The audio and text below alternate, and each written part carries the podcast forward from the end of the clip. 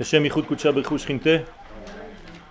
ברשותכם נדבר היום, נמשיך בסדר היום והיום נדבר על הציצית ובכלל על עניין הבגדים, הלבושים שזה חלק מסדר היום שכבר דיברנו על התפילה כמה שיעורים אבל באופן מאוד רחב. קצת נתעמק עכשיו בפרטים שבתוך המסגרת הזאת של סדר היום של ישראל וברשותכם נדבר היום על הציצית. כתוב בקהלת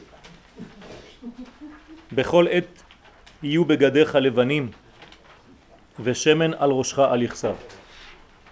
שלמה המלך אומר לנו שהבגדים שלנו צריכים להיות תמיד לבנים. צריך לדאוג לבגדים לבנים. וכבר למדנו מן הספרים הקדושים כי הבגדים הם בסוד המלכות המלבישה על כל הספירות הפנימיות ומגלה אותן כלפי חוץ. כאין מסך שעליו מוקרן הסרט האלוהי הפנימי. מה זה בגדים? בגדים זה חלק חיצוני. כלומר אחרי הגוף, אחרי הבשר, אחרי העור של האדם, שזה החלק הכי חיצוני, יש עוד לבוש. שהוא בעצם עוטף את כל הלבושים כולם. ברמז זה כמו ספירת המלכות, שהיא התחתונה שבכל קומת עשר ספירות, והספירה הזאת, מלכות, היא בעצם עוטפת את כל הספירות, כל הספירות הן פנימיות, והיא עוטפת, היא חיצונית, ועוטפת את כולם, מגלה את כולם. מסובבת, כן? כמו נקבה תסובב גבר, ככה המלכות מסובבת את כל מה שפנימי. אז הבגדים, אומרים לנו חכמים, זה כמו המלכות. ולכן, אחד מהדברים החשובים מאוד למלך זה הבגד, הלבוש, הפאר. גם הכהן הגדול, ואם גם נרד במדרגות, אפילו תלמיד חכם, כתוב שצריך כבוד האדם, כן, לבושו, צריך להיזהר מאוד שהבגדים יהיו תמיד לבנים. מה זה לבנים? זאת אומרת בלי כתמים. עכשיו ננסה להבין מה זה העניין של הלבן תוך כדי כי גם רציתי לשלב בשיעור הזה כדי לא להשאיר אותו יבש גם כן צבעים. כל מה שקשור לצבעים. ודימו חז"ל עניין זה של המלכות המלבישה לעניין הבגדים העוטפים את האדם על כל גדולתו ופנימיותו. כל מה שפנימי מתגלה כלפי חוץ על הבגדים של האדם. עכשיו יש כמה שכבות של בגדים. יש את הבגדים שהם ישירות על הנשמה, זה בגד רוחני מאוד, ועל הבגד הזה יש עוד בגד קצת פחות רוחני, ועוד בגד קצת יותר גשמי, ועוד ועוד ועוד ועוד ועוד, עד הבגד החיצוני מכולם שזה האור, ומחוצה לו יש עוד בגד שזה הבגדים שלנו. לכן כל הפנימיות מתגלה כאילו המסך, כאילו זה הופך להיות מסך שעליו אנחנו מקרינים את כל מה שהיה בפנים. כל מה שהיה בפנים מתגלה כלפי חוץ. כלומר, כשיש קטם לאדם על בגדיו, הקטם לא בא מבחוץ. הקטם הוא תוצאה מדבר פנימי שמתגלה עכשיו באופן כזה בחוץ. ואומנם הרבה לבושים יש על האדם וחלק ניכר מהם לבושים רוחניים. אבל הלבוש העוטף את כולם הוא הבגד. ושמו נקרא כן, למה קוראים לו בגד? על שם הבגידה. הוא בוגד. כלומר הוא מראה אם תרצה או לא תרצה את מה שאתה בפנים. כלומר הבגד מראה כמו בוגד את החלק הפנימי שבאדם ומגלה אותו כלפי חוץ. בזה שמראה כלפי חוץ את הרבדים התוכיים הגנוזים של האדם. כי כל מעשיו ניכרים ונרשמים על הבגדים וכל בגד מגלה פן מיוחד מעצמותו. זאת אומרת שבבגדים יש כמו מסך של מחשב. אנחנו לא מסתכלים מה יש בתוך המחשב עצמו, הכל מופיע על המסך. כמובן שהמסך מעצמו אין לו כלום, בדיוק כמו המלכות. כתוב בספרים הקדושים שהמלכות אין לה מעצמה כלום, אבל היא בכל זאת מסך שעליו אפשר לראות את כל מה שיש במחשב הפנימי, בזיכרון הפנימי של המחשב, הכל מופיע על המסך. אם במסך יש לי בעיות, כנראה שיש בעיות בפנימיות, זה לא סתם מופיע על המסך. המסך כשלעצמו, כן, הוא לא מוסיף או לא מוריד, אבל אם המסך נקי, כן, אם המסך באיכות, אז אני אראה בצורה יפה יותר, מכובדת יותר, את כל מה שיש בפנימיות המחשב. ואיכות הראייה היא חשובה מאוד, כדי לדעת בדיוק איך לפעול. ואיך אני מסתכל על הפנימיות? דרך המסך. אז אני כמו במחשב מחפש עם העכבר איפה ללחוץ, בחוץ. אבל זה לא לוחץ בחוץ, זה כאילו לוחץ בחוץ, אבל העבודה נעשית בפנים. אבל תמיד דרך המסך. המסך בתורת הקבלה נקרא מלכות. כלומר, כל מה שאנחנו עושים בחיים שלנו, כן? לא חשוב באיזה ספירה, באיזה מקום, באיזה רובד אנחנו מדברים, תמיד אנחנו מתעסקים אך ורק במלכות. אפילו שכתוב בספר שאתם פותחים עכשיו אה, ספירת, אה, כן, יסוד שבנצח, כן? זה תמיד של המלכות, כי אם לא, לא רואים כלום. אם אין לי מסך במחשב אני לא רואה כלום, נכון? אני רק שומע וזה לא, לא עושה כלום. אותו דבר, אם אין מסך, אם אין מלכות, לא רואים כלום. לכן כל מה שרואים בחיים שלנו זה בגדר מלכות. הכל. כל החיים שלנו זה מלכות. עכשיו כשאתה רואה בן אדם, את מי אתה פוגש בהתחלה? את הלבוש שלו, נכון? זה הדבר הראשון שאתה רואה, כן? או הלבוש הגשמי של האור, או הלבוש היותר חיצוני של הבגדים, זה מה שמופיע ראשון. מה אפשר להגיד למישהו או מישהי לבוש אה, יפה ובגדים נקי ומלוכלכים? כן, אז תכף נראה, תכף נראה איך זה עובד, כן? תכף נראה מה, מה עושים הדברים. זאת אומרת שההופעה היא חשובה. אחר כך נראה מה זה תחפושת. יש גם תחפושות. יש אנשים שמבחוץ הם נקיים, אבל יש לנו הוראת חכמים שאומרת לנו אל תסתכל בקנקן אלא במה שיש בו. אבל הקנקן מודיע לנו כמה דברים. זה גם חשוב לדעת. ככה גם אפשר להסביר את כיסוי הראש, דרך אגב. כן? למה מכסים ראש? למה אני צריך כיפה על הראש? כי אני צריך מסך. על המסך הזה יש הקרנה של הסרט האלוהי. כלומר, הסרט האלוהי מוקרן בתוכי, חודר לתוכי, דרך מסך. אם הוא לא עובר דרך המסך, אז אין בעצם גילוי של הסרט. או שגילוי הסרט לא מופיע בצורה הנכונה שלו. כי בעולם שלנו, שאנחנו בעולם של פרדוקס, בעולם של כשאני רוצה לגלות משהו אני צריך כוח מתנגד לאותו כוח נותן. ככה זה עובד.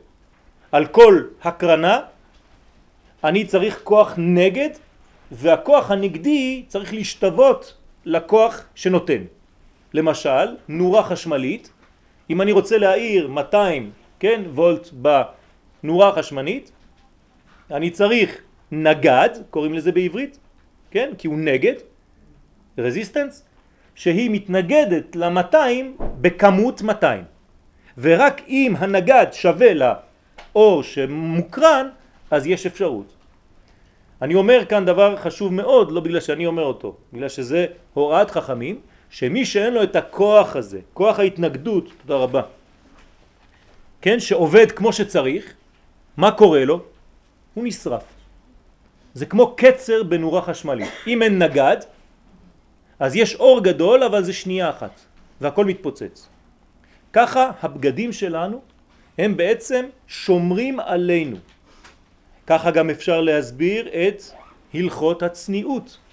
כשאנחנו מדברים על צניעות, אנחנו לא סתם מדברים על חלקים מהגוף שאנחנו לא רוצים להראות, אלא צריך לחדור יותר פנימה. כל חלק מהגוף שלנו שהוא חשוף, כן, שלא מכוסה, אין רק עניין של צניעות, זה לא יפה, אתה לא צנוע. החלק הגלוי נשרף. הוא מקבל אור שהוא לא יכול להכיל, כי אין כוח דוחה אותו. לכן הלכות צניעות, כשרואים אותם בזווית כזאת, או מזווית כזאת, זה משנה את הכל. זה כבר לא, כן, צנוע לא צנוע, קצר לא קצר. כתבו חז"ל בתורת הסוד שלפי הנקיות הפנימית כך יהיו בגדיו נקיים וזקים יותר. כלומר, מה שאמרנו, הפנימי מוקרן החוצה. והנה ניתן לומר ברמז כי בגד, מה זה בגד? ב' ג' ד'. כן? כמה זה ב' ועוד ג' ועוד ד'? תשע, נכון? ב' זה שניים ועוד שלוש ג' חמש ועוד ארבע תשע. זה בגד למה? לאחד. כלומר יש לי עשר ספירות, נכון? אז הבגד הוא הלבוש של האלף. לכן א', ב' ג' ד'. האלף היא המקור, היא המקור, היא השורש, וב' ג' ד' זה תשע ספירות שמגלות את הקטר. בסדר? זה חידוש נולד אתמול בלילה. ובמערכת הספירות, ובמערכת הספירות, אתם זוכרים שפעם דיברנו על האלף בית, שאנחנו תמיד ביהדות לא מתחילים מאלף, אי אפשר, נכון? אנחנו תמיד מתחילים בבית. אם תיקחו גמרא, היא לא מתחילה בדף א', אין דבר כזה, עמוד א'. כל ספר קודש מתחיל בעמוד ב', כי ב' ג' ד' זה תשע. תשע זה גמטריה קטנה של אמת, כי אמת זה 441. אז זה חייב להיות תשע. אם היינו מתחילים באלף, א' ועוד ב' ועוד ג', כמה זה? שש. שש זה בגמטריה קטנה שקר. זאת אומרת שכל האמת חייבת להיות כשאתה יודע שאתה משתיים והלאה. אם אתה חושב שאתה אחד, אתה כבר אבוד. הקדוש ברוך הוא הוא האחד, ואנחנו רק לבושים לגלות את האחדות הזאת. במילים פשוטות יותר, כל מה שאתם רואים בעולם הזה, האור הפנימי הוא אותו אור. זה רק הקדוש ברוך הוא, שממלא גם את הנייר הזה וגם אותי. זה אותו דבר. זה רק אור אחד פנימי, רק הוא מתגלה בשכבות שונות. כאן הוא מתגלה בצורה כזאת, כאן הוא מתגלה בצורה אחרת, ובי הוא יתגלה בצורה אחרת. אבל אנחנו כולם גם זה, גם זה וגם אני וגם כולם וגם הכל רק לבושים. והלבושים מגלים את האור הפנימי. ובמערכת הספירות נאמר כי האלף המקורית מופיעה מן הפנים אל החוץ דרך תשע ספירות הבניין. כן? אז זה מה שאמרנו עכשיו. א' מתגלה בבית ג' ד', בגד. ולכן מניין בגד הוא מספר תשע, סוד הלבושים של האלף כאמור.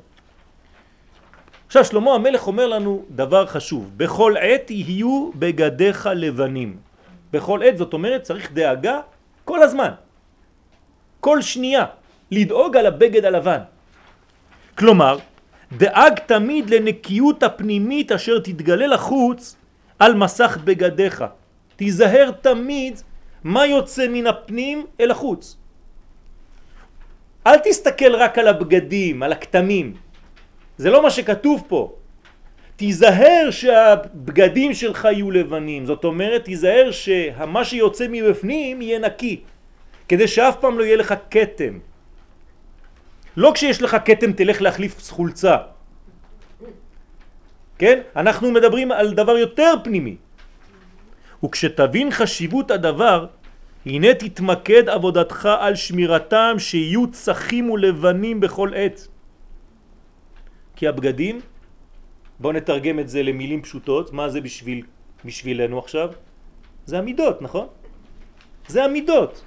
בגד זה מידה, ולבש הכהן מידו בד. מידו מלשון מידה. סליחה? זה אותה מילה. זה מדים, מדים. כן? אנחנו לובשים מדים, מדים למשטרה, מדים לצבא. המדים האלה הם כמידתו של האדם. כלומר, האדם מתגלה בתוך המידות האלה, והמידות האלה נותנות לו גם פונקציה מיוחדת. עכשיו, אנחנו צריכים לשמור על בגדים לבנים, כי הלבן הוא מקור ושורש לכל הגוונים המתפרטים ממנו כידוע. לבן זה לא צבע, לבן זה שורש לצבעים. כמו א' זה לא אות, ב' זה אות, א' זה אנטי אות. את האלף לא אומרים בכלל. פותחים את הפה והיא כבר נאמרת. תגיד א', זהו, אמרתי, בלי להגיד. ב', יש כבר מלחמה. כן? אני רואה ששתי השפתיים שלי, כן, בוטשות אחת בשנייה, ואז מופיע ב'. אבל האלף היא לפני האותיות. ככה זה ביהדות. כל דבר שמתחיל, מה שהשורש שלו הוא ההפך ממנו. מעניין מאוד. אותו דבר כאן בצבעים. הצבע הראשון, מה הוא?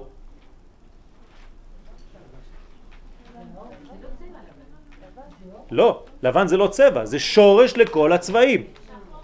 לא, לא, טוב עוד מעט, אדום. אדום, אדום, אדום. כן. עוד מעט אנחנו נראה את זה. עוד מעט נראה את זה, לאט לאט. הלבן הוא מקור ושורש לכל הגוונים המתפרטים ממנו. למה אמרתי מתפרטים ממנו? כי בעצם זה לא שיש לך מלא צבעים ואתה מקבל לבן, הרבה אנשים חושבים ככה, זה לא נכון. הלבן, כשהוא מתחלק לחתיכות, אז הוא כל הצבעים שאתם רואים. זה משהו אחר לגמרי. אני לא יכול לאסוף הרבה צבעים ולקבל לבן. אי אפשר. אבל הלבן הוא שורש לכולם, וזה קשה מאוד להבין. בסדר?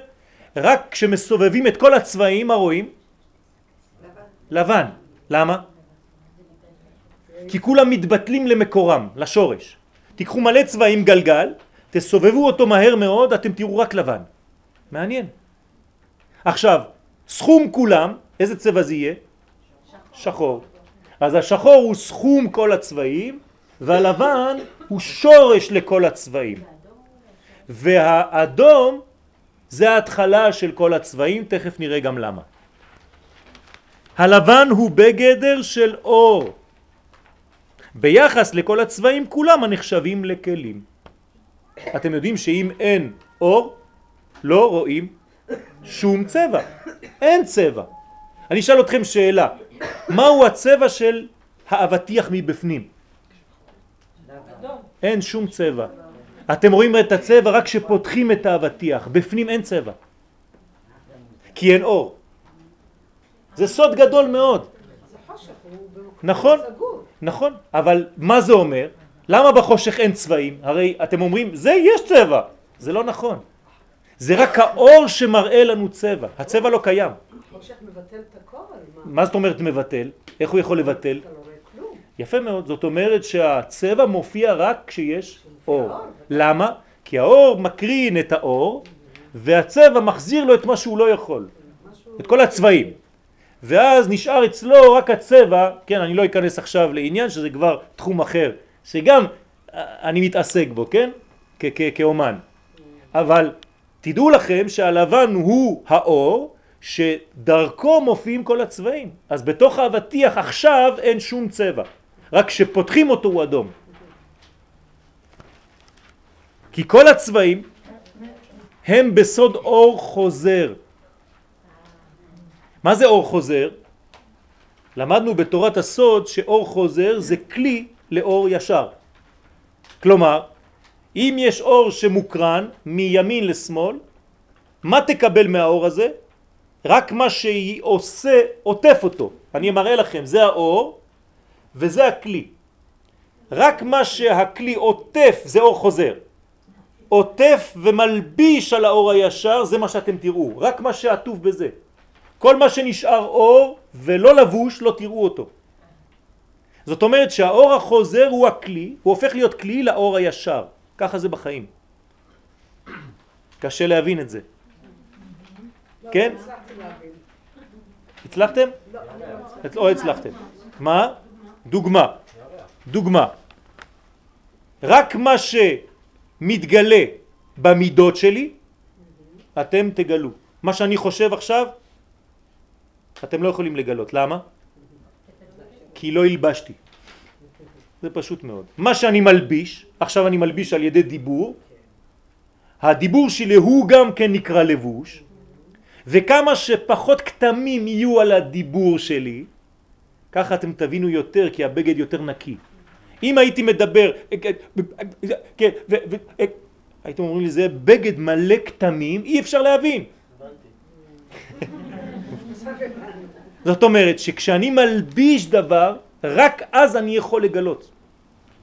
סרט, אמרתי לכם את הדוגמה מקודם, אם אני מקרין סרט ואין לי מסך שהוא בעצם הלבוש להקרנה הזאת, אתם לא תראו את הסרט. למה לא רואים אור בחלל? אם אנחנו עוזבים את כדור הארץ לכיוון השמש, הרי זה פרדוקס, היינו אמורים לראות יותר ויותר אור. למה אנחנו בחושך פתאום? כי זה מעל. מעל מה? אם אני הולך לכיוון השמש, אני בכדור הארץ, עכשיו אני מתקרב לשמש. הייתי פה באור, בכדור הארץ, ואני מתקרב לשמש ואני יותר בחושך. כדור הארץ הוא, המסך. יפה מאוד. כי על כדור הארץ יש מסך, יש לנו את האטמוספירה, זה המסך לאור, לכן אני רואה אור בכדור הארץ. אבל כשאני בחלל ואין מסכים, אז אין יותר גילוי. כשאני נושם, אני נושם עכשיו,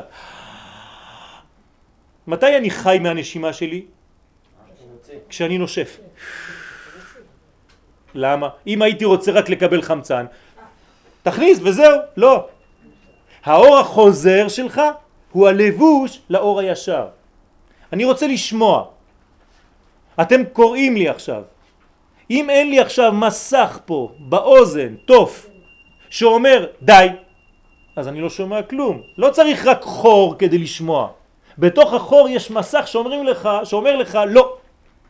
ודווקא בגלל שהוא אומר לא, אז יש כן.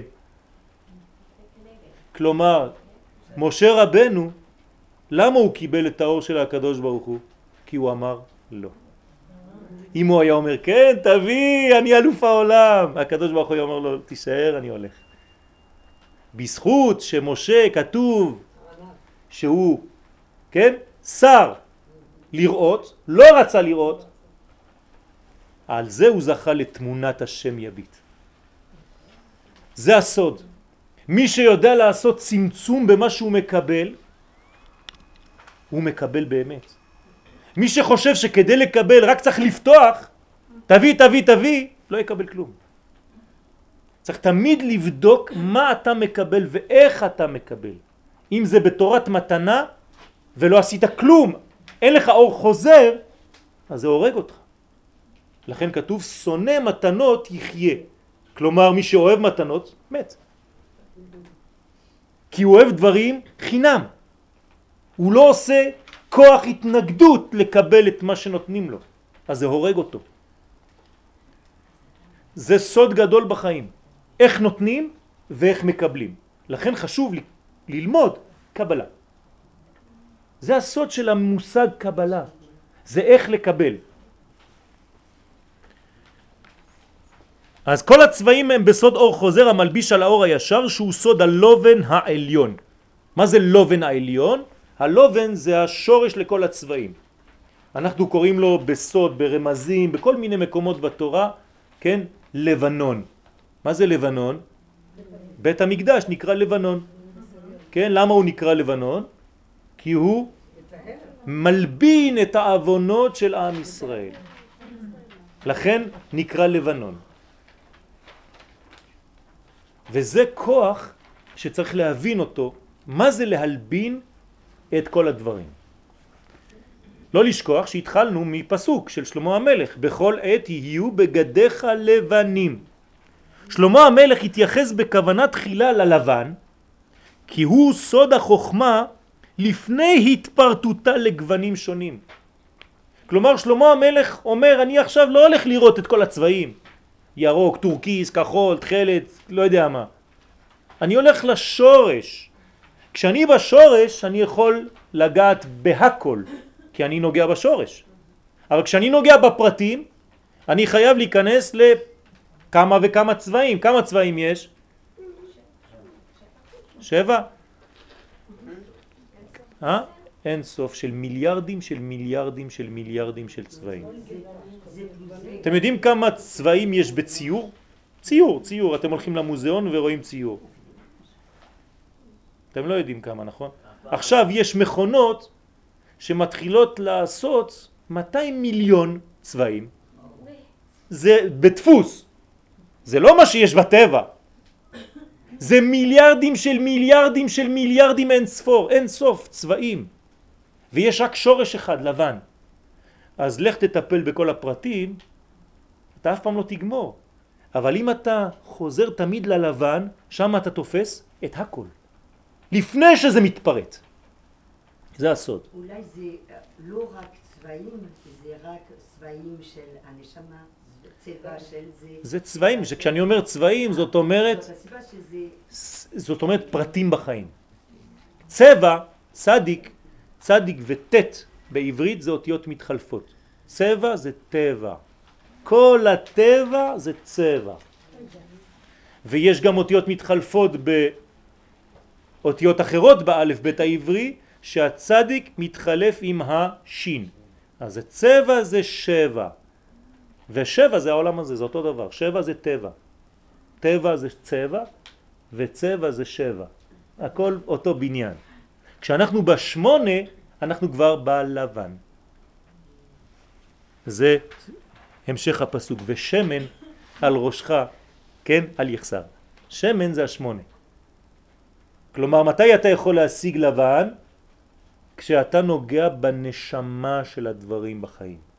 אבל כשאתה רק בא בגדים, אתה בבית ג' וד', כן? אתה תראה רק מה שאתה יכול לקלוט. מה שאתה מכסה, מה שאתה מסתיר. הרי אמרתי לכם מקודם שיש פרדוקס, רק מה שאני מסתיר, רק את זה אני מקבל. נכון? כל מה שאני לא מסתיר אני לא מקבל. הנה עכשיו רציתי להסתיר כמה מהקפה הזה, רק מה שהסתרתי קיבלתי. כלומר, לפי כמות הכוס. לפי כמות הכלי זה הלבוש, ככה קיבלתי קפה, יש עוד הרבה קפה בעולם. לא קיבלתי אותו עכשיו, כי אין לי לבוש מתאים.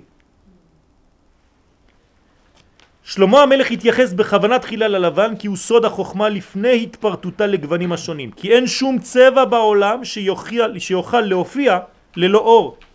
ולכן נמצא ברמז כי מספר אור עולה במספר קטן תשע.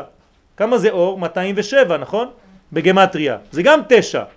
למה? כי הוא מתגלה רק בתשע, בכלים. ממש כמספר צבע. כמה זה צבע? צדיק זה 90 ועוד עין זה 70, זה 150 ועוד 2. כמה זה ביחד? 162. כמה זה ביחד? 9, אותו דבר. זאת אומרת האור והצבע זה אותה גמטריה קטנה. דהיינו תשע בחינות המלבישות את האור המקורי.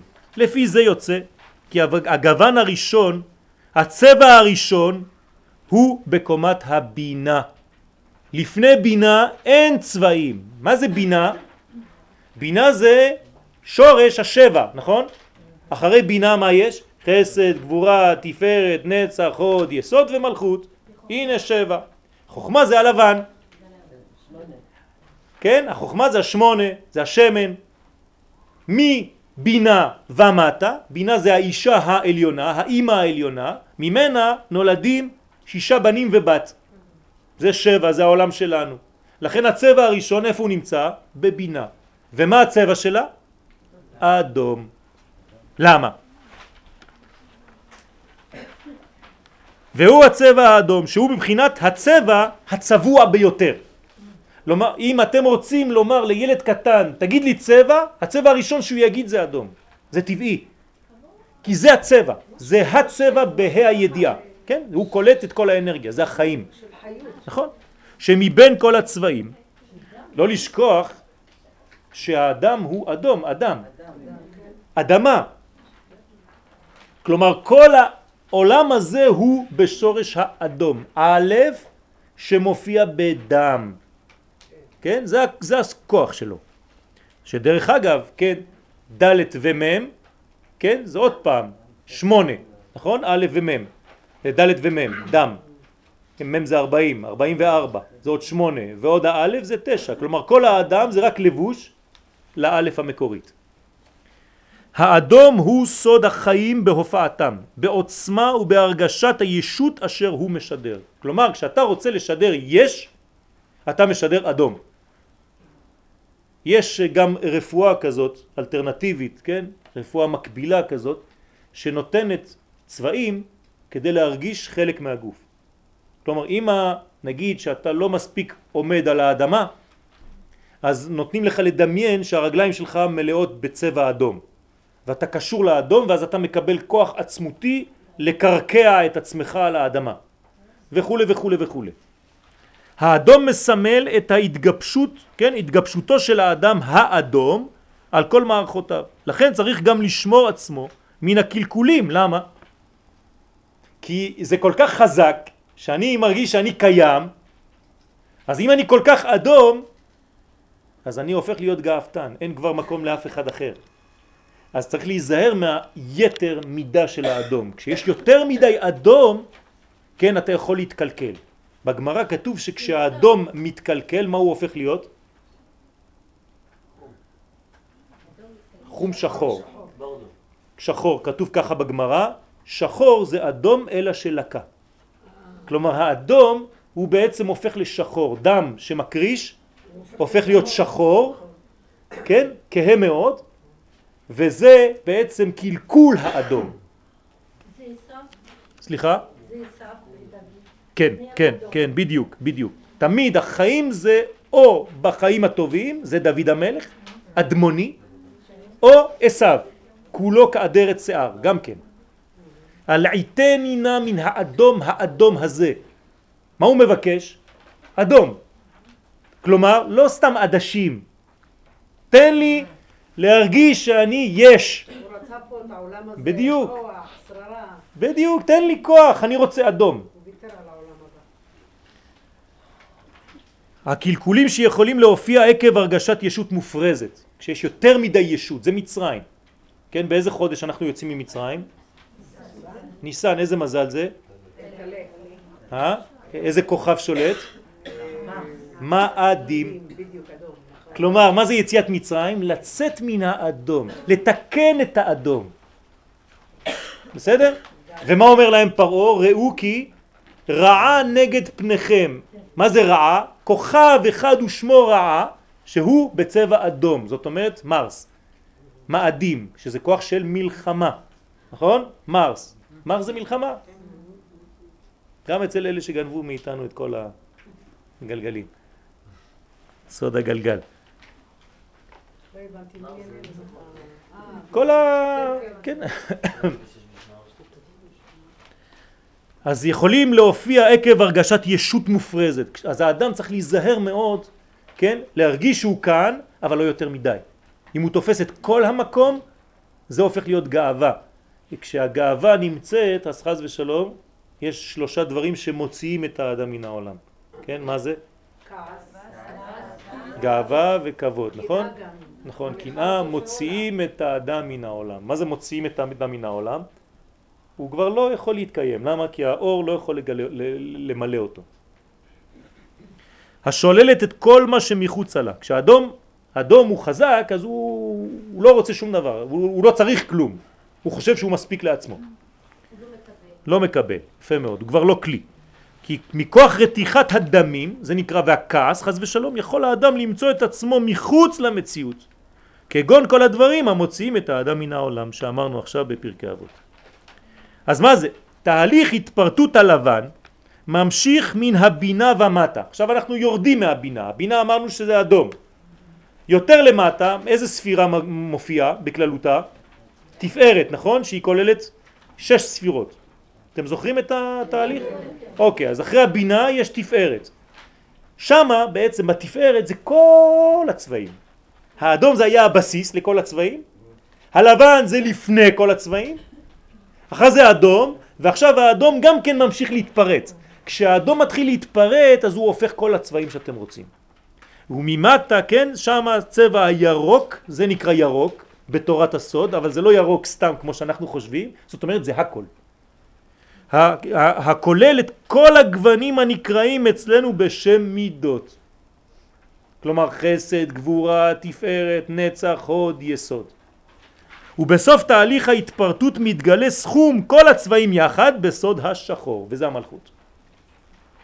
אוקיי? אז יש לנו לבן, זה חוכמה, אדום זה בינה, ירוק שזה כל הצבעים זה תפארת, ושחור זה מלכות.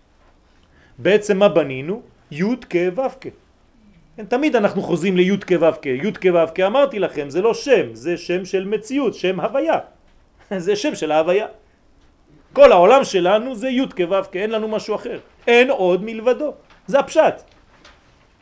והוא סוד שם י' כ' ו' כ'. כן?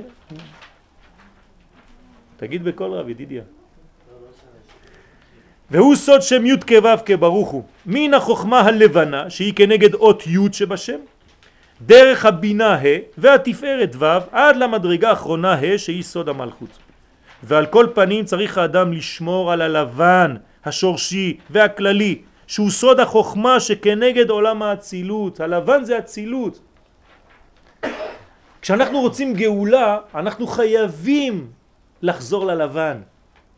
אם אנחנו בכל הצבעים, אנחנו הולכים לאיבוד בפרטים. גאולה זה רק כשיש הופעה של עולם האצילות.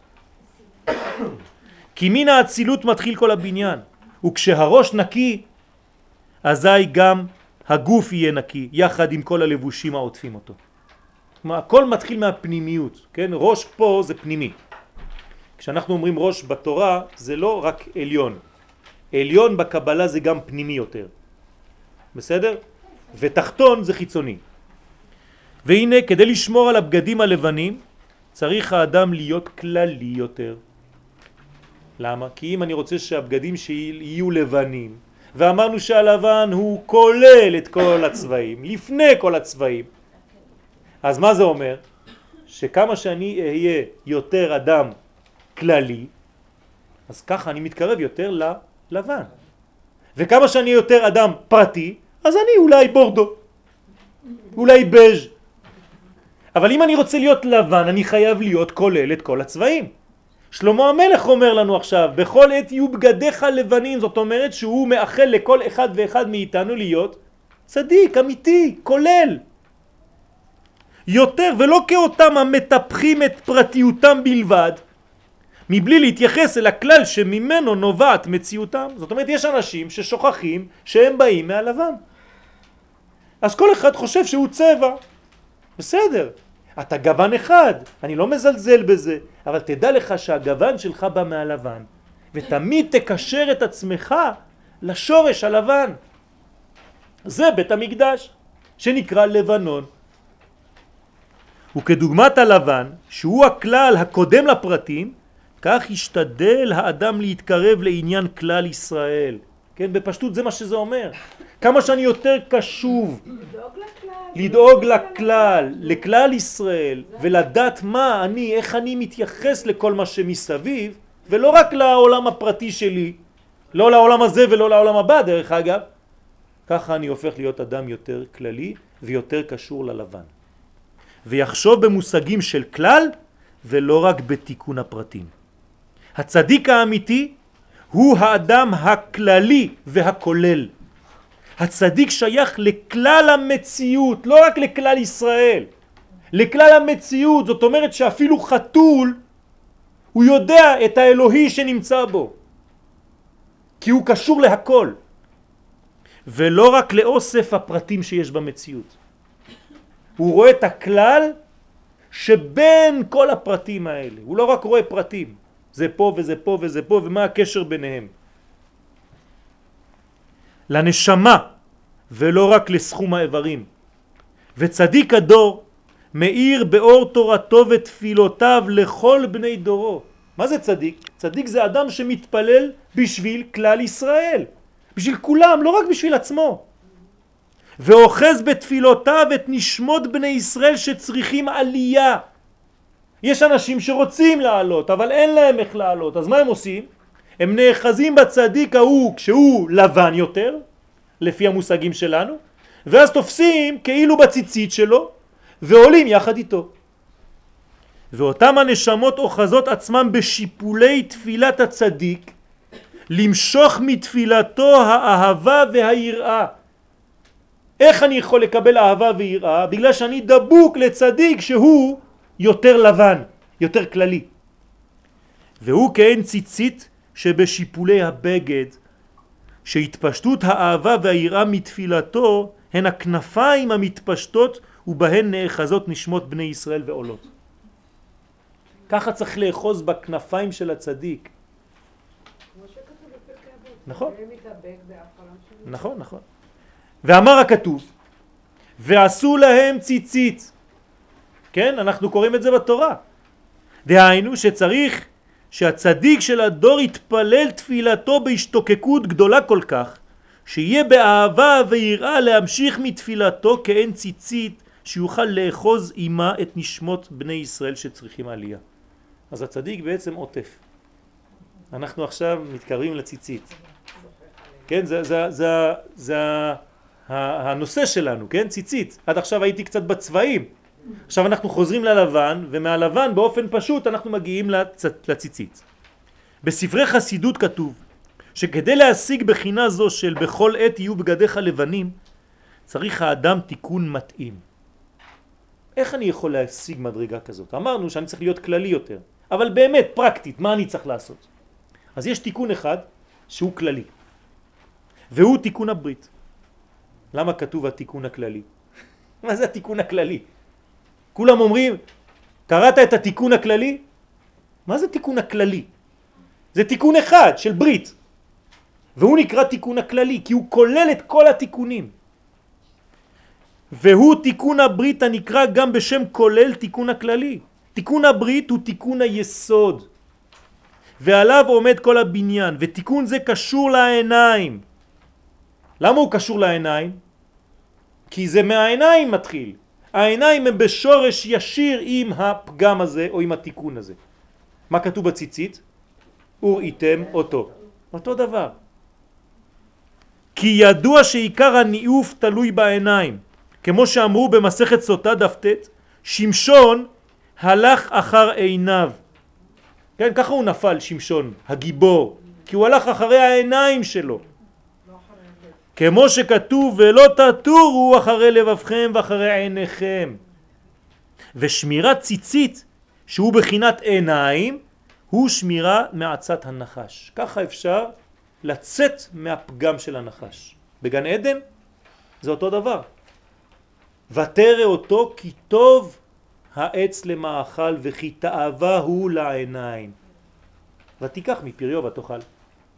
הכל מתחיל בתאווה של עיניים, כשאנחנו לא יודעים להסתכל על המציאות בעיניים נכונות. אנחנו רואים את הדברים בעין רעה, לא בעין טובה. עין רעה ועין טובה זה לא רק מושג של חמסות. זה, זה שטויות, כן? אני מדבר עכשיו על לראות את המציאות האמיתית או לראות את השקר. אם אתה רואה את המציאות האמיתית אתה צריך לראות אותה ולבחון אותה ולדבר טוב. כי כל מה שאתה משדר זה מה שאתה מקבל. זה כמו משחק. היקום הזה זה כמו משחק. אני זורק את זה לשמיים, זה מה שחוזר. אתם רואים? זה בדיוק אותו דבר גם בדיבורים, במחשבות. כל מה שאני זורק לשמיים זה מה שחוזר עליי כמו גשם. אני אומר דברים טובים, הגשם חוזר עליי טוב, גשמי ברכה. אני אומר דברים רעים, הכל חוזר בצורות שאתה תמיד בבלגן כל החיים, חס ושלום. לכן ציצית היא שמירה לניאוף, כמובן בתיקונים. תיקון י"ח כתוב בתיקוני זוהר, שמי שיש לו ציצית, כן, הוא נשמר, יש לו שמירה. כלומר הציצית עוטפת ושומרת על האדם מהתיקון הזה הכללי. על הפסוק בבראשית, ויקח שם ויפת את הסמלה, מה זה הסמלה? לקחו את הציצית וישימו על שכם שניהם. זאת אומרת שהם עטפו את שניהם כדי לא לראות את הערווה של אבא שלהם, נכון? זו בחינת ציצית וערוות אביהם לא ראו כי בציצית מכסה על עריות. כלומר כל העניין של הציצית זה נקרא עטיפה שעוטפת ושומרת על הדבר הזה. עכשיו כשאנחנו מדברים על עטיפת ציצית בבוקר לפני התפילה, כן, למה אני לא יכול להתפלל אם אין לי ציצית? אם אני מניח תפילין לפני הציצית, זה, זה לא טוב, אני לא יכול. אז איך זה עובד? כי הציצית זה מלשון להציץ. להציץ זה צמצום. אני לא יכול, תפילין זה כבר אור, זה מוכין. אני לא יכול לקבל מוכין, אני לא יכול לקבל אור אם אין לי קודם כל צמצום, אם אין לי בגד. בגד אמרנו שזה לבוש, זה צמצום. אז תמיד בעולם שלנו כדי לקבל אור אני צריך לפני זה צמצום. צמצום האור כדי לקבל אור, פרדוקס, כן? כדי לקבל את האור אני צריך לצמצם את האור. כדי לראות מישהו אתם מתלבשים, נכון? אתם מכסים את עצמכם כדי לצאת החוצה. הכל פרדוקס. אז אותו דבר בציצית, הציצית קודמת לתפילין בתהליך של התפילה.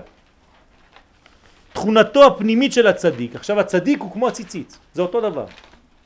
צדיק נקרא יסוד עולם, היא התפיסה הכוללת וגילוי האחדות הנמצאת בין כל החלקים הנפרדים. הצדיק רואה את השלם גם כאשר הוא מופיע כסתירה. וזה סוד גדול. אנשים קטנים, כשהם רואים סתירה, כל הבניין נופל. אנשים גדולים, כשהם רואים סתירה, הם אומרים עכשיו אני מתחיל להגיע לאמת. מה זה לראות סתירה? להגיד למשל שאנחנו בתהליך של גאולה ולראות את כל הבלגן שיש בחוץ. זה סתירה, נכון? אנשים שלא מבינים שככה זה הגאולה, אז הם נופלים באמונה. הם אומרים, זה לא יכול להיות גאולה, כי תראה מה קורה. ודווקא. אבל זה העניין של להבין ולראות בתוך הסתירות שככה העניין בנוי. כלומר, עם החלקים החשוכים והכואבים, ביחד עם חלקי האור היציבים והברורים, חושך ואור, הצדיק יודע את סוד הפסוק ויהי ערב ויהי בוקר, שכל זה מה זה? יום אחד. כלומר, מי שלא מבין שהאחד כולל הפכים, הוא לא יכול להבין. מי הוא הדבר הסותר את עצמו הכי הכי גדול? הקדוש ברוך הוא בעצמו. כתוב, אני ראשון ואני אחרון. איך אתה יכול להיות ראשון ואחרון? זאת הסתירה. כן, אמרתי לחברים בשיעור אחר, על זה קוראים תורת הנסתר. מה זה תורת הנסתר? תורה של סתירות, תורה של פרדוקסים. מי שלא תופס את זה, מי שלא גמיש בראש שלו, הוא הולך לאיבוד, הוא נתקע כל הזמן בקירות. הוא אומר לא יכול להיות, זה לא נכנס לי, כן, בהבנה. זהו סודה הגנוס של תורת ארץ ישראל. איך נקראת תורת ארץ ישראל? תורת הנסתר, תורת הסוד. כן? תורת ארץ ישראל זה תורת הסוד. זה התורה של ארץ ישראל. תורת הרזים, תורת הנסתר. למה? למה קוראים לה ככה? כי בארץ ישראל כל מה שנראה הכל הפוך, הכל פרדוקסלי. שום דבר לא נראה כמו שאנחנו חושבים שצריך להיראות. זה לא נראה לנו מתקדם בצורה נורמלית. הכל מתקדם פה אבל הכל הפוך. זה תורת ארץ ישראל. מי שלא מבין את התורה הזאת והוא רוצה תורה יותר רגועה, הוא לא יכול להחזיק בתורת ארץ ישראל. אז הוא לומד תורה שהיא יותר תורת חוץ לארץ. כשאני אומר תורת חוץ לארץ, הוא יכול להיות גם פה, בארץ ישראל, ולא ללמוד את התורה שהיא שייכת יותר לתורת ארץ ישראל. תורת ארץ ישראל זה תורת הסוד, תורת הקבלה, תורת הזוהר. הזוהר זה התורה של ארץ ישראל. איפה אפשר לראות את הזוהר ולהבין קצת? אצל הרב קוק. מי שלא לומד את הרב קוק, חבל על הזמן. חבל על הזמן. שם אתה יכול לראות את תורת ארץ ישראל עם הלבושים הנכונים. אז זה נקרא תורת הנסתר. רואה תמיד את העניין הכללי, את הנשמתי, ויודעת שהוא נשמעת כל הפרטים שעתידים לצאת ממנו. לכן חשוב מאוד לדעת את הסוד הזה. אנחנו גם בחודש מיוחד לסודות. הרי בחודש אייר, כן, אה, מה, מה זה השם, שם השם שמופיע באייר? זה י' ק' ק' ו', נכון? כן, התהלל, המתהלל, השכל וידוע. אומרים לנו חכמים שהחודש הזה מיוחד ללימוד של סודות התורה. מיוחד, בכל השנה כולה. לכן הוא חודש אייר, חודש יאיר, חודש שמאיר לנו, כן? ולכן זה רפואה. מה זה רפואה? זה בגלל שיש אור. מה זה, מה זה מחלה? זה חושך במקום מיוחד, מסוים, בגוף. ורפואה זה האור של ההוויה בתוך אותו מקום. זה פשוט מאוד, אבל קשה מאוד. פרדוקס. בכל עת יהיו בגדיך לבנים. פירושו שבכל עניין ועניין צריך להשתדל ולמצוא את המשותף. זאת אומרת, אם אני בכל עת, מה זה עת? עת זה רגע, נכון? מה זה רגע? זה כללי או פרטי? פרטי. אומר לנו פה שלמה המלך סוד גדול, בכל עת, זאת אומרת בכל פרט, יהיו בגדיך לבנים, זאת אומרת כולל. כלומר, בכל פרט בחיים תראה את הגודל, את הכלל. תתרחק קצת מהנושא שאתה לומד עכשיו. תתפוס קצת מרחק ותסתכל על הנושא ברחב יותר. ואז אתה תדע את התשובה. אם אתה יותר מדי בנושא אתה לא רואה אותו כבר, אתה לא מבין כלום. ולא רק את המבדיל שבין כל חלקי המציאות. כלומר, אני יכול להתייחס למציאות רק כדברים שונים. זה שונה מזה, זה שונה מזה, זה שונה מזה וזה שונה מזה. אבל אני יכול להבין את המציאות בצורה אחרת. זה וזה יש להם משהו משותף. וזה וזה וזה וזה וזה, הכל יש משהו משותף בין כולם. ואני צריך למצוא את המשותף הזה, זאת החוכמה. זה, זה מה שנותן את תורת הסוד, תורת הזוהר. הזוהר לא מלמד אותנו פרטים. הזוהר מלמד אותנו לראות את הכלל שבין כל הפרטים. מלמד אותנו את הלבן שבין כל הגוונים. דע להתבונן על הלובן שבין האותיות, זה אותו דבר. ואז תלמד לכבד גם כן את כל האותיות שמצאו את מקומן על הרקע הלבן האינסופי. מה זה אותיות? האותיות איפה הן שוכבות? על הלבן. אז אתה עכשיו מכבד את האותיות, למה? הם תפסו להם מקום בגדול. והן לא זזות, הן בשקט. אבל אתה יודע שהאות פה והאות פה והאות פה, ביניהם יש תמיד אותו לבן. מה זה אומר? זה אומר שאם היינו יודעים לטפל בזה, וללמוד את הלבן הזה. אני עכשיו מדבר על הציצית. אם היינו מבינים את הגוף של הציצית, את המקיף, זה נקרא אור מקיף, היינו יודעים לדבר עם כל דבר.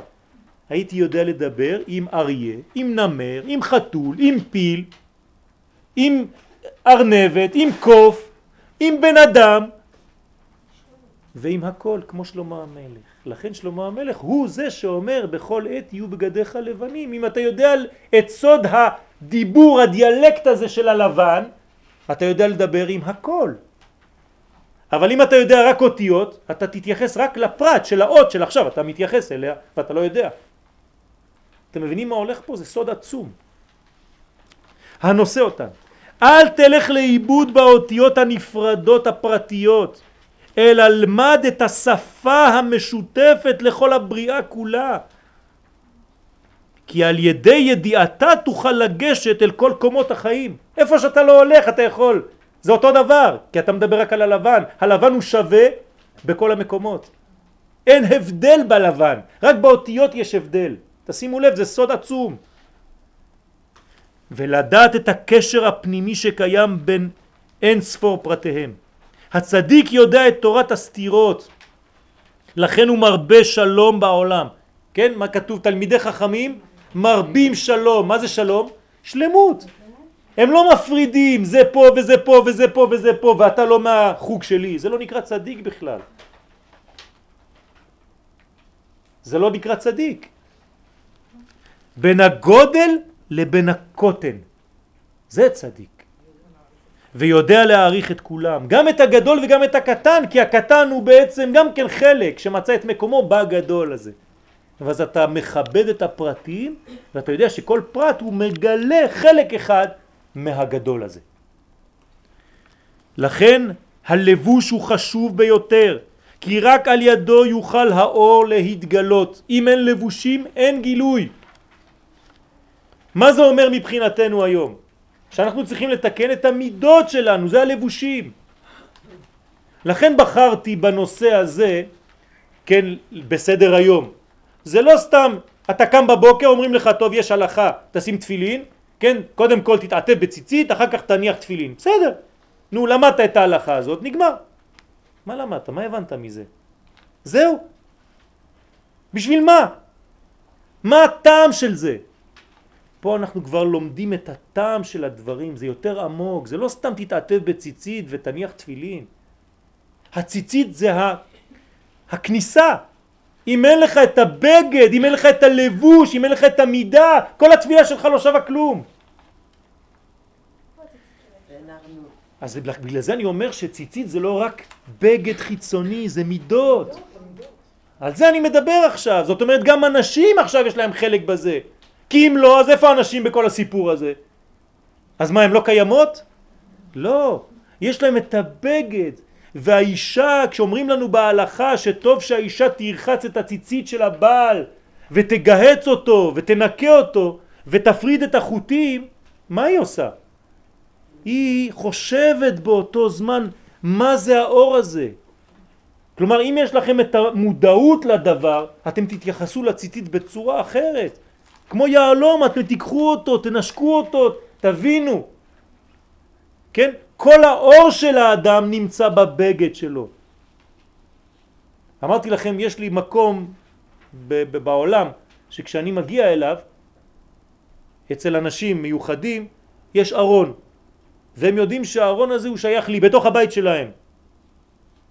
וכל פעם שאני מגיע לשם, הם פותחים לי את הארון ונותנים לי לבוש את הציצית של אחד מהגדולים של חכמי ספרד.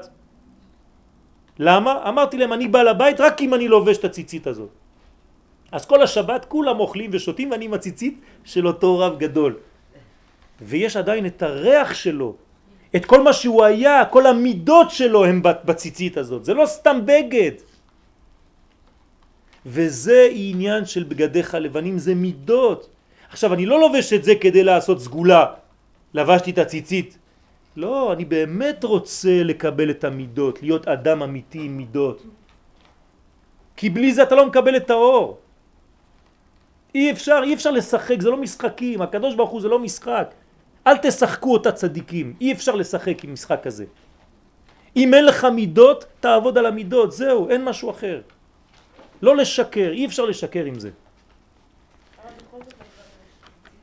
נכון, בגלל שהגבר צריך את המוחשיות בדברים. האישה יכולה להבין את הדברים רק ברעיון כבר. כן? זוהי אמונה. ומי שאיבד את הלבושים הוא חסר אמונה. בלי לבוש אין אמונה בכלל. אין לו לאדם לפתח חיים המבוססים אך ורק על ערכי החוכמה האנושית רציונלית. יש אנשים שרוצים להיות פרופסורים רציונליים, וזה כל מה שהם יודעים. אתה מדבר על רפואה, מה הוא יגיד לך? זה מדעי, הנה תסתכל זה ועוד זה ועוד זה ועוד זה. תגיד לו מה זה בן אדם?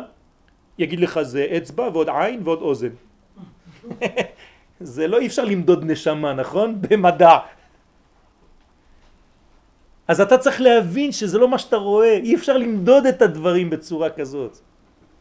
מי שאין לו אמונה הוא לא יכול להבין על מה אני מדבר בכלל. המכילה אין סוף אפשרויות, למה? כי בשכל של האדם כמה אפשרויות יש לך? מלא, בלי סוף. מה זה אומר? שאדם רציונלי, מה הוא יגיד לך? כולם צודקים. אין אמת. אין אמת. כי למה אין אמת? כי הכל אובייקטיבי או סובייקטיבי? סובייקטיבי. אתה חושב ככה. הוא חושב אחרת, כולם אמת, הכל אמת. אז איפה השקר? אין שקר. זה החוכמה הרציונלית. אז איך באמת אנחנו יכולים לגלות אמת? הרי אמת זה לא, זה לא, זה לא מהעולם הזה, נכון? צריך רק דבר שהוא אובייקטיבי. עכשיו, דבר אובייקטיבי זה בא מהקדוש ברוך הוא. איך דבר אובייקטיבי שבא מהקדוש ברוך הוא לאדם סובייקטיבי יכול להתקבל? הבנתם את השאלה? איך אבל, איך? אז מה, אז כל אחד יגיד את עשית ככה וקיבלת ככה, הוא עשה ככה קיבל הפוך, אז מי צודק? שכחתם רק מושג אחד, נביא. אנחנו צריכים נביא בשביל זה. כי הנביא הוא לא מביא את הסובייקטיבי, הוא מביא את האובייקטיבי האלוהי לעולם הזה. לכן בלי נביא אין מלכות. לכן הנה אנוכי שולח לכם את אליהו הנביא לפני בו יום השם הגדול והנורא. כי בלי אליהו הנביא אני לא יכול לדעת איפה האמת. אני צריך נביא בשביל זה. אלא שכולן סובייקטיביות לפי זווית ראייתו הוא, וכל אחת מהן נכונה לזמן נתון, שאף הוא משתנה כל רגע. אז מי צודק? כל חמש דקות אתה אומר לי עכשיו אני חושב ככה, עוד חמש דקות אני חושב אחרת. אה, לפני חמש דקות חשבת, בסדר, השתנתי. הזמן השתנה, הכל השתנה. אצל מי אין זמן? אצל הקדוש ברוך הוא. אני השם לא שעניתי, אז אין שינוי. זאת אמת אבסולוטית. וזה קשה מאוד לאדם, הרציונל.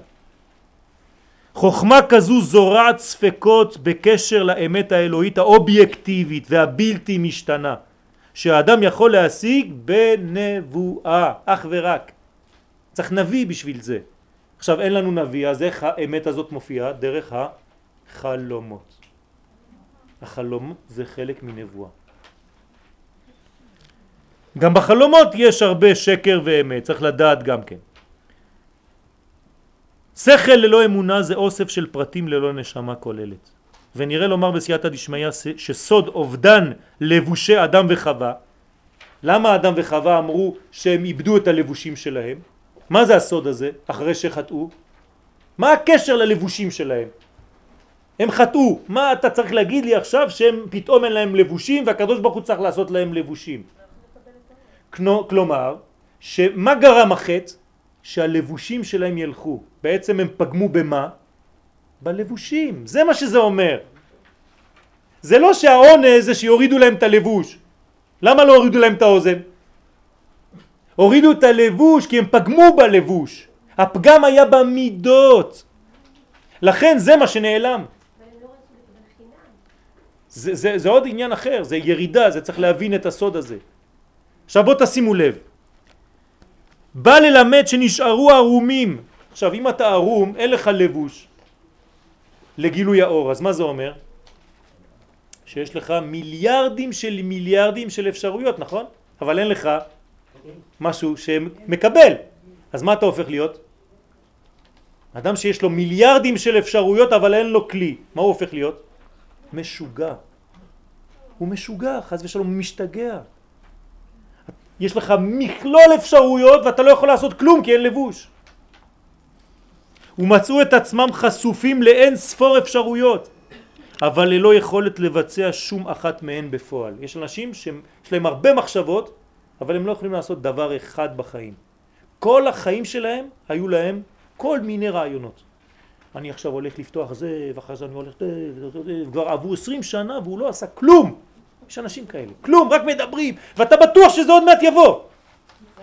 ופתאום אין יותר טלפונים, אין כלום. הוא היה מתקשר עשר פעמים ביום, פתאום אין כלום, נעלם. ואחרי שנה, שנתיים, הוא אומר לך, וואי, אני עכשיו על פרויקט חדש. איפה הפרויקט הישן? לא היה פעם כלום. זה פשוט שיגעון, זה אנשים שאין להם חז ושלום את הכלי, אז יש להם רק אורות בלי כלים. זה שבירת הכלים, הם כל הזמן נשברים. כשאין לבושים אין חיים. כך נשברים הכלים חז ושלום. כשהאורות גדולים והכלים אינם. כשהכתוב אומר שאדם וחווה היו ערומים, הוא מתכוון לומר שהיו בגלות מבחינת הגילוי. אין אפשרות לגלות, זה נקרא גלות. אין לבושים מתאימים. ותרגום יונתן בן עוזיאל הוא חכימין. מה זאת אומרת ערומים? אומר יונתן בן עוזיאל, הם היו חכמים. זה המחלה. הם היו חכמים, אבל חוכמה בלי כלים. חוכמה בלי חסדים בלשון הקבלה, יפה. אה, סליחה. טוב, זה בסדר, רציתי לה... טוב. הכוונה הייתה טובה, אבל... טוב. כלומר, חוכמה בלי חסדים, שכחתי שכתבתי את זה. שכל... שכל בלי מידות, כן? טוב. והוא כדוגמת האות י' כשהיא עדיין נקודה סתומה, שיש בה מכלול אפשרויות ומכלול צורות, אלא שנשארות בכוח ללא התפתחות. מה זה י'? אתה לא יכול לעשות כלום עם הי'. כיוון שאין לה לבושים. כי לבושי הנשמה הן המידות של האדם, שהרי ג' ראשונות, חוכמה, בינה ודעת, מתלבשות בזין תחתונות, חסד, גבורה, תפארת, נצח, הוד, יסוד ומלכות, הנקראות מידות. וכשהמידות מקולקלות, אין האור מתגלה, אלא נשאר בסיתום, בכוח ולא בפועל. זהו סוד נקרא ערומים, זה נקרא ערום. אדם שהוא ערום זאת אומרת שאין לו מימוש, הוא לא מממש שום דבר, יש לו רק רעיונות. הכל פורח באוויר. וכל עניין הגלויות בכלל, זה נקרא גלות. מה זה יהודי שגר בחוץ לארץ? זה יהודי שהוא רק פוטנציאל, כל החיים שלו. הוא לא יכול להתגלות. למה? כי האור לא עובר בשבילו, מיוחד, כי הוא ישראל, זה יכול לעבור ולהתגלות במלוא המובן רק במקום המיוחד לו, בארץ ישראל. אבל הוא בפריס, מה אתה רוצה שהוא יעשה שם? הוא לא יכול לגלות את האור, למרות שהוא לומד תורה והוא עושה מצוות ושומר שבת. זה לא העניין בכלל. הוא מחוץ למערכת שלו. הוא מניעת גילוי הפנימיות לחוץ. לכן נקראת ארץ ישראל תורת הרזים. כן? בגלל שהיא תורת הסודות. כן? זה לא שבחוץ לארץ זה נקרא תורת השמנים. כן? תורת הרזים זה תורת הסודות, כן? לעומת הגאולה שהיא גילוי האור הפנימי לחוץ. אז מה זה גאולה? שחוזרים לארץ ישראל ומגלים את התורה המיוחדת לארץ ישראל. לא תורה שאני לומד פה או שם. זה סגנון של לימוד מיוחד שנקרא תורת ארץ ישראל. מי שלא יודע את זה, הוא לא, אפילו לא מבין על מה אני, אני, אני מדבר בכלל. כך כתב רבי נחמן, זכר צדיק לברכה, בליקוטי מוהר"ן, דע שעיקר הגלות אינו אלא בשביל חסרון אמונה. כשאין אמונה זה גלות, זה נקרא גלות. ומה זה אמונה? אמונה זה ארץ ישראל. הוא כותב את זה קצת יותר רחוק, לא הבאתי את זה. ואין אמונה אלא בארץ ישראל. שהיא סוד אמונה. כמו שכתוב, שכון ארץ רועה אמונה. הוא מביא פסוק, ממש. רק בארץ ישראל יש אמונה. במילה האמיתית, במובן האמיתי. לא בתרגומים שאנחנו אומרים, כן? בצרפתית או בלועזית. מה זה אמונה? אמונה זה לא אני מאמין באיזה בובה שיש בשמיים. אמונה זה לחיות את זה, לגלות את זה דרכי. זה נקרא אמונה, לאמן, לאמת, לאשר את האלוהי. איפה אתה יכול לעשות את זה? במקום המיוחד לך בארץ ישראל. לכן המקום הזה ראוי לנו. כן? אמרתי לכם שאני עוד מהסגנון הישן, שכשאני יוצא מהמטוס, כן, אני מנשק עדיין את האדמה. זה לא סתם בגלל שגדלתי, לא יודע מה, משוגע ציוני כזה, לא. פשוט אדמת ארץ ישראל זה קודש. אבל... אה, זה קודש. אז איך תסביר את זה שאנשים אה, חכמים וגדולים בתורה והם בסדר, בסדר, בסדר. ובחו"ל, והם יודעים בדיוק מה התפקיד שלהם? אני יכול להסביר מה שאני מבין, צריך לשאול אותם. לא, אני חושבת שהם פספוס, חבל, הם גדולים בתורה. בסדר. אז, יש, יש, יש גדולים שמבחינתם מה שהם עושים, הם בונים מנגנון שנקרא ארץ ישראל, מבחינתם. אבל כמובן שזה לא בכלל דומה לארץ ישראל ממש. כאן זה המקור. נכון. כי עיקר הגלות הוא מחמת חוסר לבושים, חוסר אמונה. כלומר חוסר לבושים זה חוסר אמונה. כשאין אפשרות לאמן, לאשר, לאמת את האלוהות בחיים, כשהאחדות הכוללת אינה מופיעה בפרטי המציאות, הגלות שולטת. מה זה גלות? זו חוכמה בלי אמונה, או ראש בלי רגליים, זה אותו דבר. מה זה מרגלים? ראש בלי רגליים, לכן קוראים להם מרגלים. והנה דוד המלך חידש לנו כל מצוותיך אמונה, המצוות זה אמונה, למה? כי המצוות הן לבושים לגילוי האור, לגילוי הקודש העליון, אתה עושה משהו, אתה בצוות, מצווה מלשון צוות, הן פעולות של העם כולו, מצווה זה לא פעולה פרטית, זה בגלל שאני שייך לעם כולו, לעם ישראל, אז אני עושה מצוות. והן כהן לבושים על האור האלוהי, להוציאו מן הכוח אל הפועל בעולם הזה. כן, לפני שבועיים הייתי באיזה סמינר, אז אני לא נראה כלום, כן, עם זקן קצר. אז אמרתי לו, טוב, תן למישהו לדבר שם. אז הוא אומר, טוב, אני מעדיף זקן בלי רב, או רב בלי זקן מאשר זקן בלי רב. כן? כי, כי זה, זה לא פשוט. בעולם שלנו, אם אתה לא דומה, אתה לא. אז בסדר, אז מה לעשות? זה לא שאני מחפש להיות דומה למשהו. כן? אולי באמת אני לא כלום. אבל לא ככה בודקים. לא ככה בודקים בני אדם, תפסיקו להסתכל על החיצוניות. גם ככה אני לא יכול להגדיר אדם חילוני ברחוב. זה לא אומר כלום, אסור לדבר בצורה כזאת.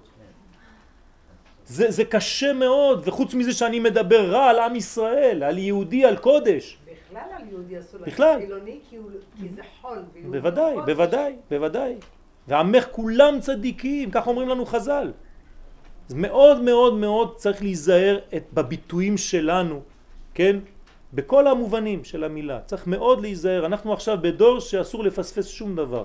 אנחנו קרובים מאוד לגאולה, צריך להיות מאוד עדין בכל מה שאנחנו אומרים, להבין שהכל עומד עכשיו על דברים קטנים מאוד. כי הבירור הגדול כבר נגמר. עכשיו הבירורים הם קטנים. צריך להיות מאוד מאוד מאוד מדייק עכשיו. זה כמו, כן, לשפשף כפתורים כבר, ש, ש, כמו שהיה אומר הרבי זצ"ל. והנה גם במציאות הגשמית צריך לבוא למצוא בגד שהוא מאותה בחינה כוללת. עכשיו אני מסיים בציצית. הכולל במהותו את כל שאר הלבושים והוא סוד הציצית הלבנה. שהיא כנגד כללות מצוות התורה אשר גם הן בגדר לבושים על הנשמה. וציצית לשון מציץ מן החרקים. דהיינו שעל ידי מצוות ציצית על ידי זה תסתכלו לראות כל המצוות של התורה. זה הדרך כניסה לכל המצוות. כי הציצית היא הכניסה לכל השאר כנ"ל כלומר מצוות ציצית כוללת את כל התורה כולה כמה זה בגמטריה ציצית? אה, 600? אה, צדיק צדיק י' זה 100, צדיק י' 100, זה כבר 200 ועוד 400, 600. 600. זאת אומרת שכל העניין של הציצית עם כל י"ג מידות של רחמים, שאנחנו עוד מעט נדבר עליהם, זה התורה, זה כל התרי"ג מצוות, הכל ציצית. מאיפה זה כתוב? זה כתוב בפסוק, רק אנחנו לא שומעים. וראיתם אותו וזכרתם את כל מצוות השם. למה? רק בציצית אני אסתכל, אני זוכר את כל המצוות? כן, כי זה כולל את הכל. ואמר שלמה המלך עליו השלום בכל עת יהיו בגדיך לבנים ושמן על ראשך על יחסר. הוא בא לרמוז על הציצית שממנה יורד הלובן העליון מראש הקומה על כל הגוף ונמשכת הלבנונית לכל שסה גידים של האדם כדי להפוך מידת הדין למידת הרחמים. בסוד אם יהיו חטאיכם כשנים, כן, כמו אדום, כשלג ילבינו ואם יעדימו כתולה כצמר יהיו, זאת אומרת ציצית, כמו צמר. לכן צריך ללבוש ציצית של צמר ולא של כותנה. כזאת הייתה הוראת לשון של זהורית במקדש. מה זה לשון של זהורית? החוט האדום. בבית המקדש, שהפכה מאדום ללבן ביום הכיפורים כדי להודיע לישראל שנתקפו עוונותיהם אותו דבר. זה הצמר. כי מן המצוות נעשים לבושים והוא סוד חלוקה דרבנן ומן העבירות חס ושלום נעשים בגדים צועים, בגדים לא יפים. ובאלו הלבושים שהם בגדים צועים נאחז היצר הרע ומוליך את האדם להוסיף חטא על חטא. כלומר אם אתה נותן לו אז הוא מביא לך לבושים לא טובים והלבושים הלא טובים מושכים אותך עוד פעם לנפילות ולכן גם הקלקולים וגם התיקונים מופיעים על הבגדים כל הבגדים זה השורש אנחנו נסיים במהירות אני רק רוצה לדלג כדי לא לגזול מזמנכם כי כבר אה, עברנו את, ה, את השעה כן. לא חס ושלום. ב- חס ושלום. חס ושלום חוץ מזה אפשר לשים את זה וצריך לשים את זה על טישר ככה זה לא נותן שום מחלה. לא, לא, לא. לא, לא, הפוך. את יודעת שבמדבר אנשים שרוצים שלא יהיה להם חם הם דווקא מתלבשים יותר. אז זה הפוך, כל מה שחשוף לשמש מקבל יותר חום. כן, גם פה יש פרדוקס. אתה רוצה להישמר מהשמש, תלבש הרבה בגדים.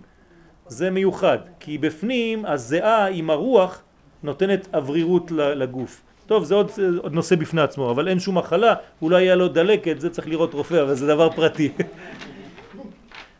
כי יש בסוד פתיחת הפה והתרת הלשון וזה מה שלימד הקדוש ברוך הוא את משה סדר התפילה בעטיפת הציצית כמו שכתוב מלמד שנתעטף הקדוש ברוך הוא בטלית ולימדו למשה י"ג מידות הנה הי"ג מידות זאת אומרת שמשה קיבל מהקדוש ברוך הוא שקודם כל מתעטפים בטלית ואחרי זה מתפללים מה הקשר?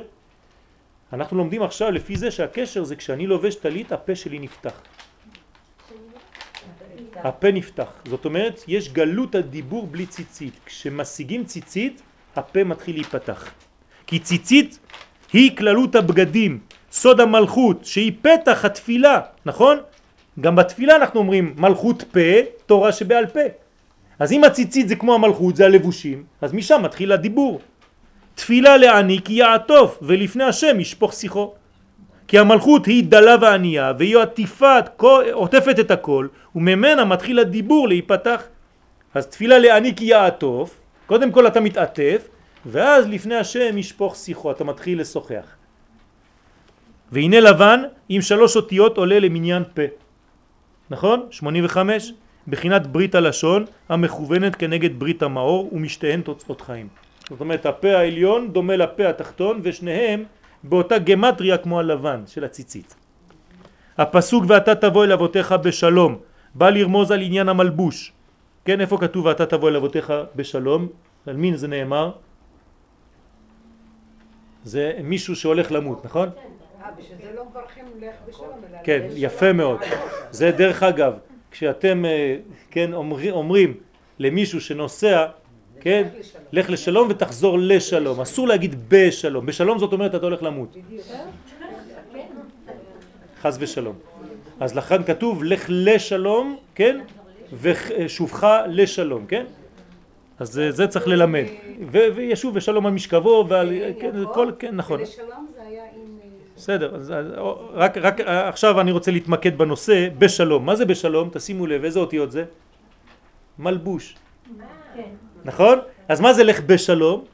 זאת אומרת שכשאדם עוזב את העולם הזה, מי, מי לוקח אותו לשם? המלבוש שהוא בנה מכל המצוות והמעשים טובים של העולם. לכן לך בשלום זה כל המידות שלו. הם מלווים את המת, את הנשמה, זה המלבוש שלה. איך נקרא המלבוש הזה בתורת הקבלה? חלוקה דה רבנן. זה חלוק כמו בגד יפה שאדם בונה מכל המצוות והמעשים טובים שהוא עשה בעולם. אז אני מדלג, זה מלביש ערומים בבוקר, בתפילות, כבר למדנו על הברכות. כשאנחנו מבקשים מלביש ערומים, זאת אומרת הקדוש ברוך הוא תן לי מידות טובות, על זה צריך לכוון, כן? וזכרתם את כל מצוות השם וזה גם נותן זיכרון לאדם. הזיכרון של האדם זה כשהוא כולל. אדם שהוא פרטי אין לו זיכרון. אם למדתם דף גמרא ואתם יודעים רק את הדף ואת השורה שלמדתם אתם לא תזכרו אותה. אבל אם אתם זוכרים את המסכת ובאיזה סדר זה, אתם תזכרו יותר בקלות. כי אתם לומדים עם שכל יותר פתוח, יותר גדול, לראות את הנקודה הקטנה. אם אתה לוקח רק לנקודה, אתה תלך לאיבוד בתוך הנקודה הזאת והזיכרון הזה לא יחזיק מעמד. הזיכרון זה גם כן עוטף, וראיתם אותו וזכרתם. אז כל זה בנוי על הלבושים. אני רוצה לסכם, הלבוש זה לא רק בגד, זה כל המידות שמלבישות על האור. צריך לשמור על המידות האלה, אנחנו בדור מיוחד שעוד יותר צריך לתקן את המידות שלו כדי לקבל את האור שעוד מעט מגיע, שהוא כבר מתחיל להגיע ולכן, כן, חז ושלום מי שלא ראוי לאור הזה אז יש קצת שבירות ופיצוצים. לכן אנחנו צריכים לחזק את הכלים שלנו, את הלבושים שלנו, להיות יותר ויותר נקיים כדי לקבל את האור ושהאור הזה יישאר. תודה רבה.